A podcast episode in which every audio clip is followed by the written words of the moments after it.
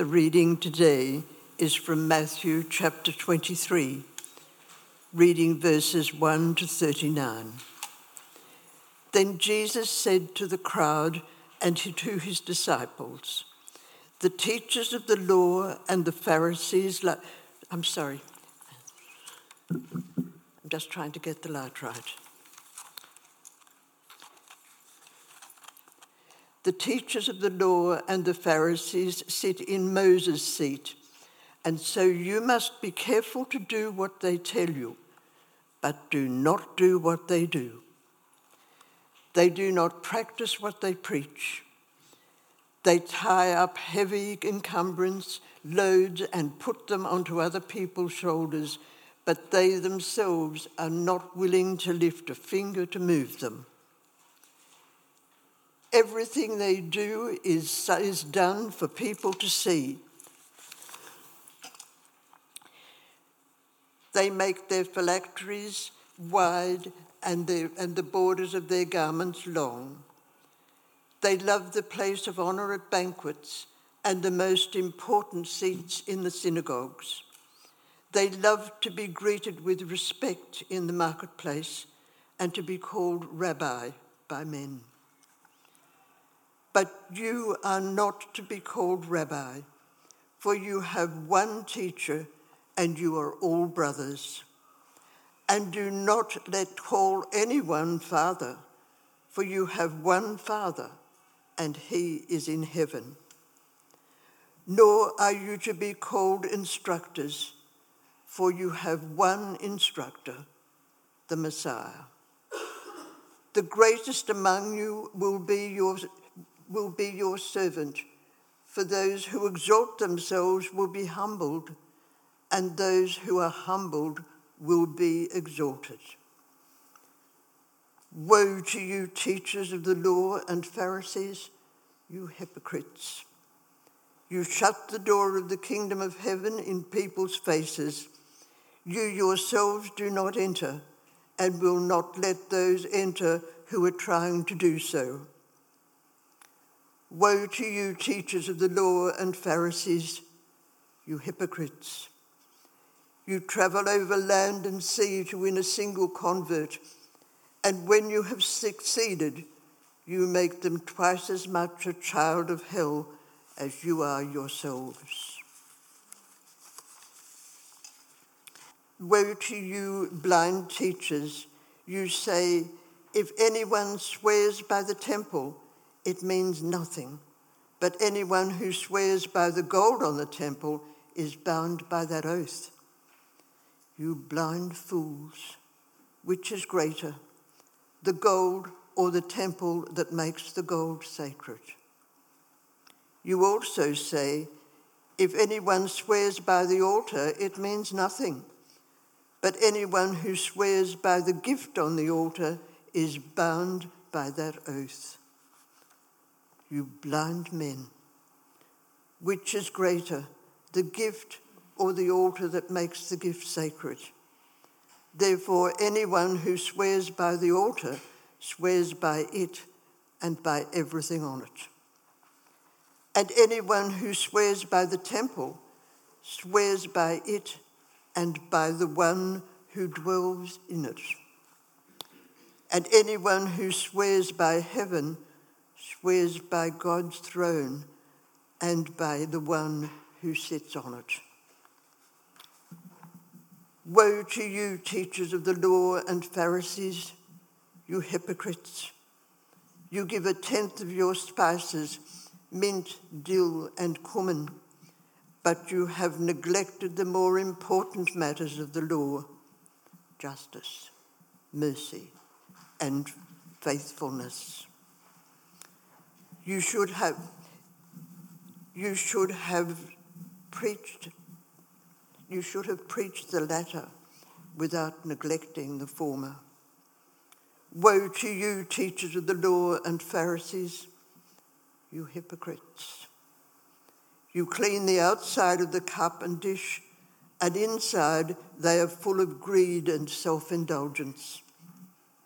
Blind Pharisees, First, clean the inside of the cup and dish, and then the outside will be clean. Woe to you, teachers of the law and Pharisees, you hypocrites! You are the whitewashed tombs which look beautiful on the outside, but on the inside are full of the bones of the dead and everything unclean.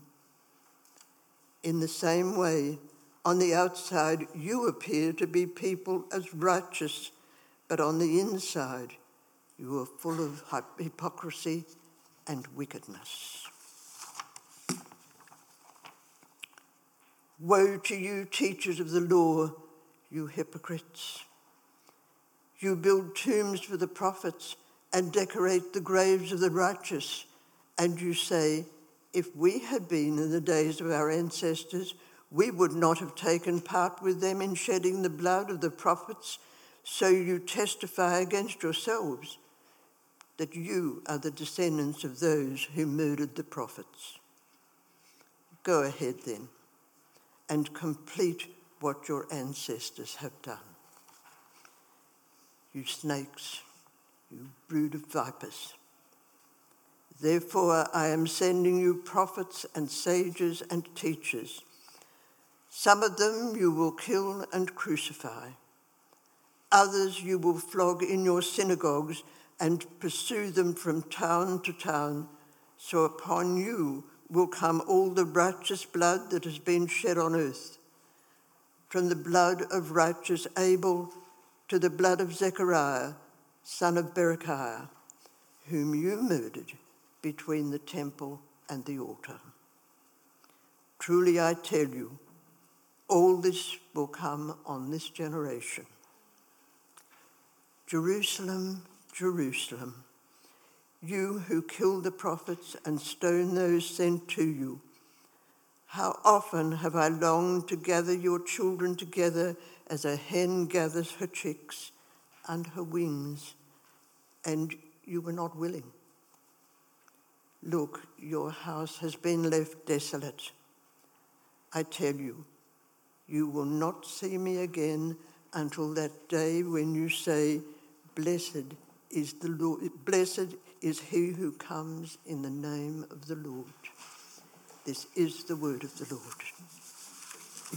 Looking for people to go on the Bible reading list in the church. That was the longest Bible reading I think I've ever set for this church in time I've been pastor. So thank you very much for the wonderful reading, Lester. Your expression, understanding of the text came through. Thank you very much. Saves me having to labour over it, having it uh, so beautifully read. Thank you again. Heavenly Father, as we now open the book, we open ourselves. We open our minds to understand. We open our hearts to receive. We open our hands to do. We open our spirits to be enlivened. Speak to us, Lord. Here we are listening. Amen. Well, I'm not sure uh, if you've read that passage. Most of us like to read things like um, the Sermon on the Mount, things like that.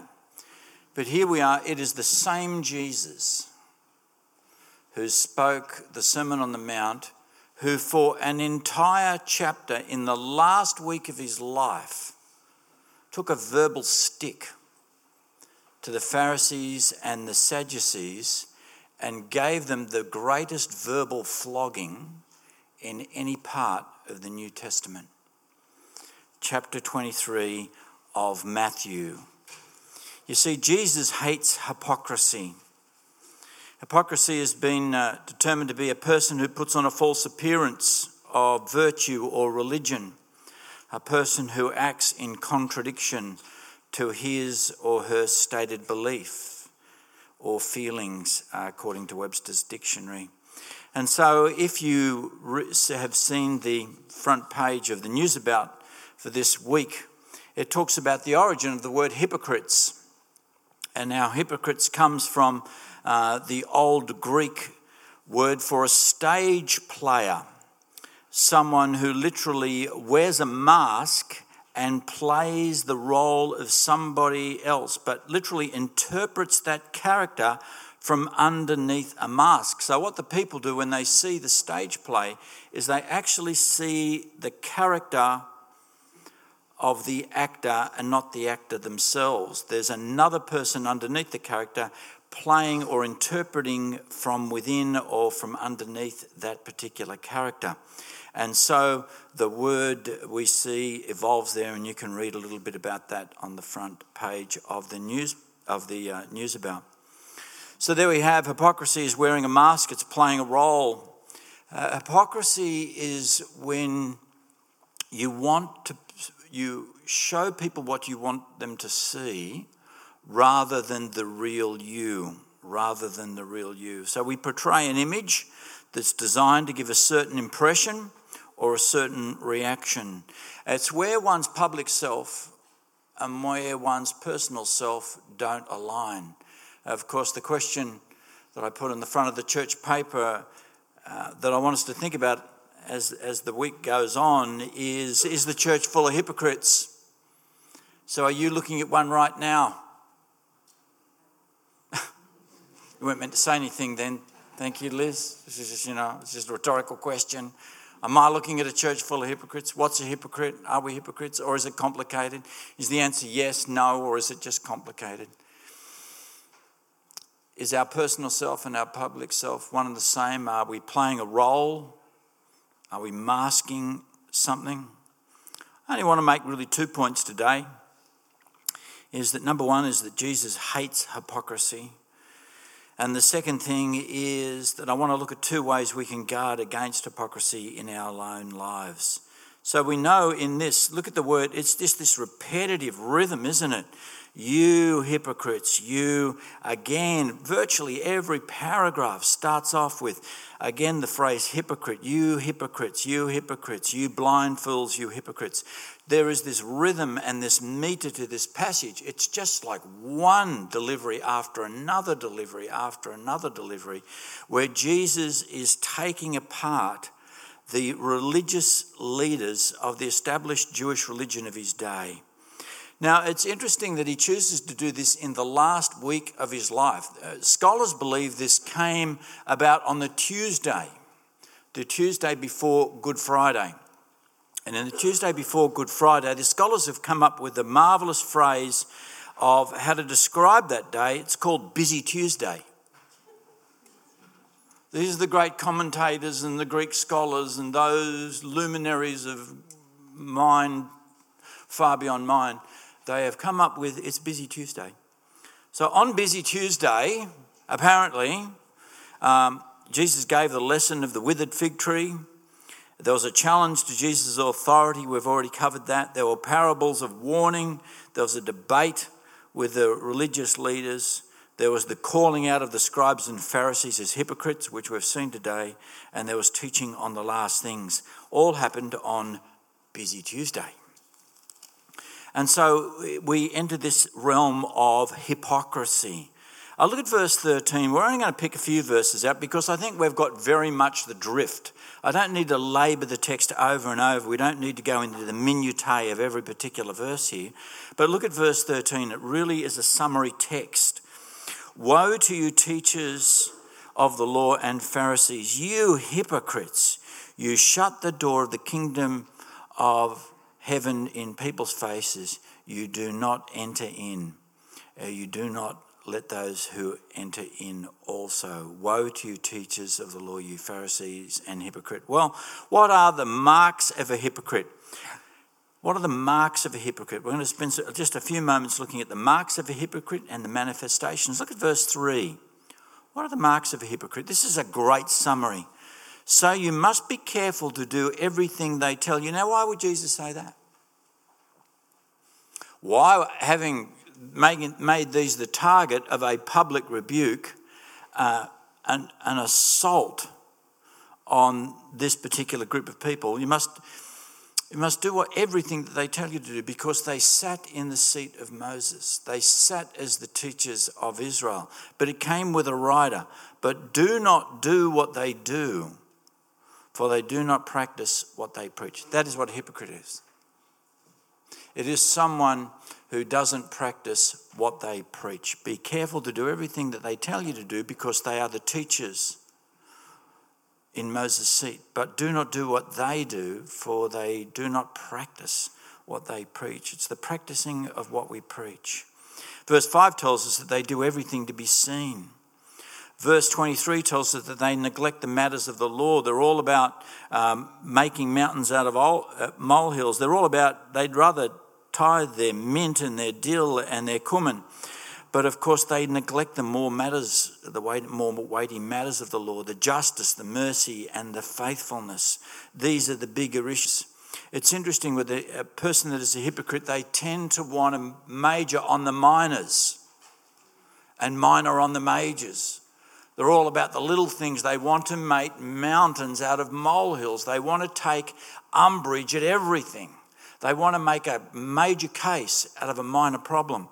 And so they uh, love to argue about these things. But you'll note with so many people like this, they forget the big picture. Jesus said they're the kind of people, they strain out the gnat, but they swallow the camel. They strain out the gnat and they swallow the camel. They, they neglect the real things that matter with God. God doesn't care if you, you're tithing your spices, but matters of justice and mercy and faithfulness matters most to God. Here's a verse that we don't often reflect about, but I want to just ask the question what do you think it means? It's from 1 Peter 4 8, and it says this Above all, love each other deeply, because love co- covers a multitude of sins. Above all, love each other deeply because love covers a multitude of sins. What, what might that mean? Well, I think it, it matters that we fall short in so many ways. There's a whole lot of little sins. There's a multitude of sins in my life and a multitude in sins in your life. But when God looks down, the main thing that God is looking for from us as his people is he, want us, he wants us to be a people of love. And if we are truly loving, if we are living our life and coming from a position of deep and profound love for our fellow human being, for our spouse, for our friend, from our family, and we're coming and we keep coming and we keep on trying to express love. And yes, we blow it here and we blow it there and we miss it there and we drop the ball over here and we do that, but we just keep on. We want a life motivated by the love of God and expressed to the love of other people. If we're driven and led by love, that is what God wants most. Yes, we'll fall short on many, many things, but love covers a multitude of sins because God is love and the things that God wants most from us is to love God and love others. They're the two things. They're the things that we need to be marked by as a church, not by being argumentative over the smallest, tiniest fractions of things, not by picking on each other and all the multitude of faults that we all have, but let us be marked by love. Let us be a church that is driven, that is filled with the love of God and an overflowing of that, of a love towards other, other people. Because love covers a multitude of sins. Verse 28 on the mark of a, of a hypocrite is that outside they appear righteous, but inside they're full of hypocrisy and wickedness. And verse 33 to 37, they claim righteousness, but in fact, they persecute the righteous in their conduct, and ultimately, they crucify the Christ. Ultimately, they crucify the Christ. So, these are the kind of marks of a hypocrite. What are the manifestations of a hypocrite? Well, they love man made regulations and legalism very interesting when somebody wants to have a legalistic argument with you and take you to task over certain things that they think are important. They speak in a rhythm like this that makes you just terrified to even speak to them. they just want to have it on with you. Right?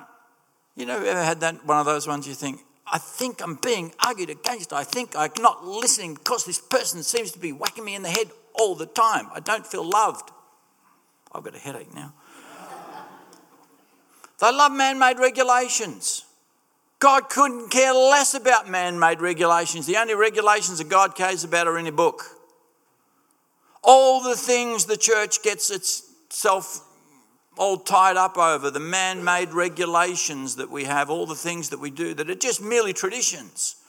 Let's not confuse mere tradition with the principles of Christianity and what it means to be a Christian. We just do so many religious things, even in this church. This church is full of religious practices, not necessarily Christians, just kind of the way we do things around here, not necessarily mandated. Man made regulations. Watch out for legalism. They love their religious apparel. Well, I've seen a fair bit of pomp and ceremony around the place, I'm sure. Various people with their religious garb. I used to, of course, wear robes. I felt really comfortable in them, kind of more felt like a penguin, really.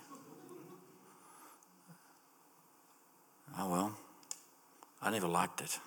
I'm sure others did. Love public recognition. They love their VIP seating pass. I was part of a leadership network and they sent me a VIP seating pass for a particular conference. And I thought I couldn't be made more sick if you tried. Because where I'm going to be sitting around there, and I'm going to be sitting there. If I take them up on this little pass to go to their conference and sit in the VIP section, I'm going to look around, and all the other people in the section, we're all going to be VIPs, aren't we? We're all going to be sitting around. We're like really important VIPs, and we're all together in this VIP section. I just wanted to puke because it's the last way I'm not wired up that way.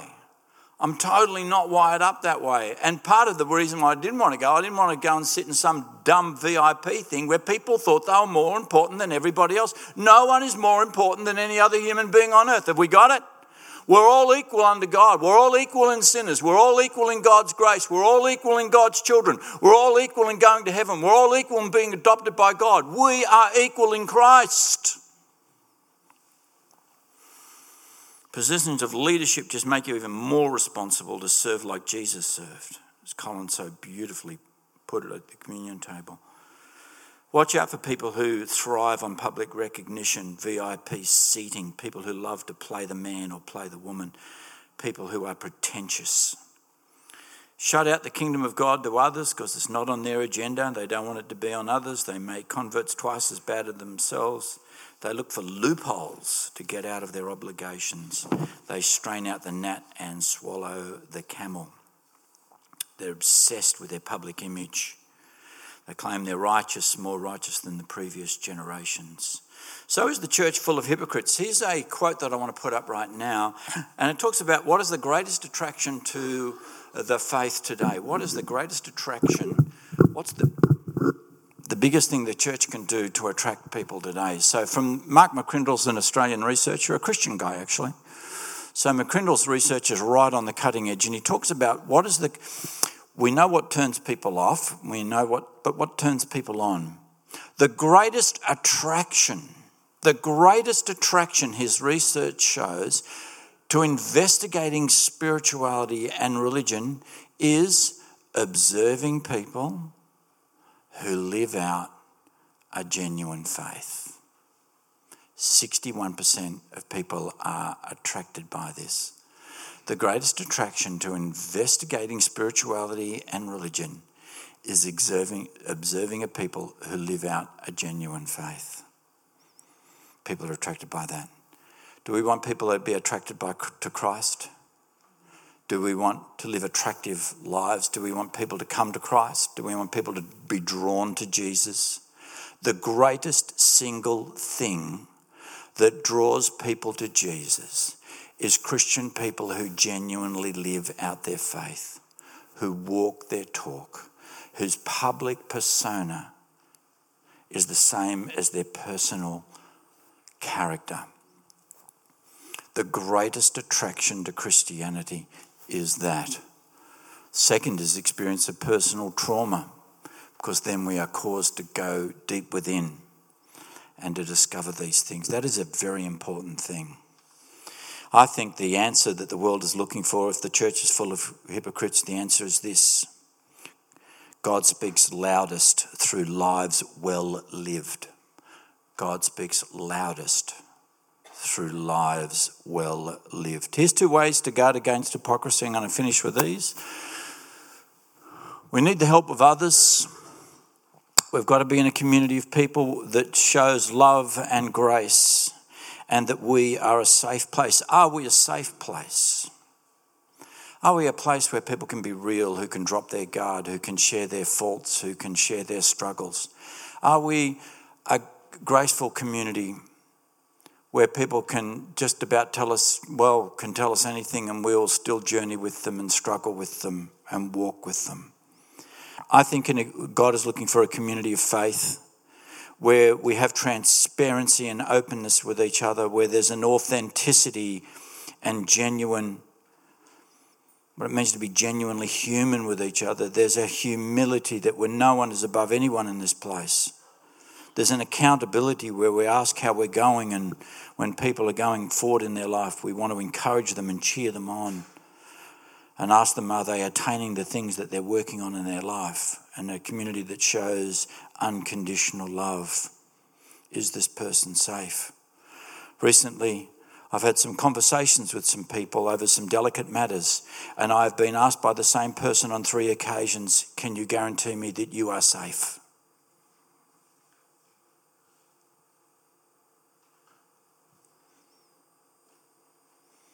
Can you guarantee me that you are safe? I need you to be safe.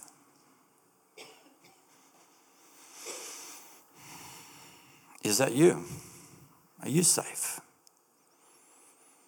Can someone just drop the biggest bombshell in your lap and are you safe? Not to judge, not to withdraw not to condemn, but to love. Are we a church where people can confess their sins to each other and pray for each other and love each other and accept one another?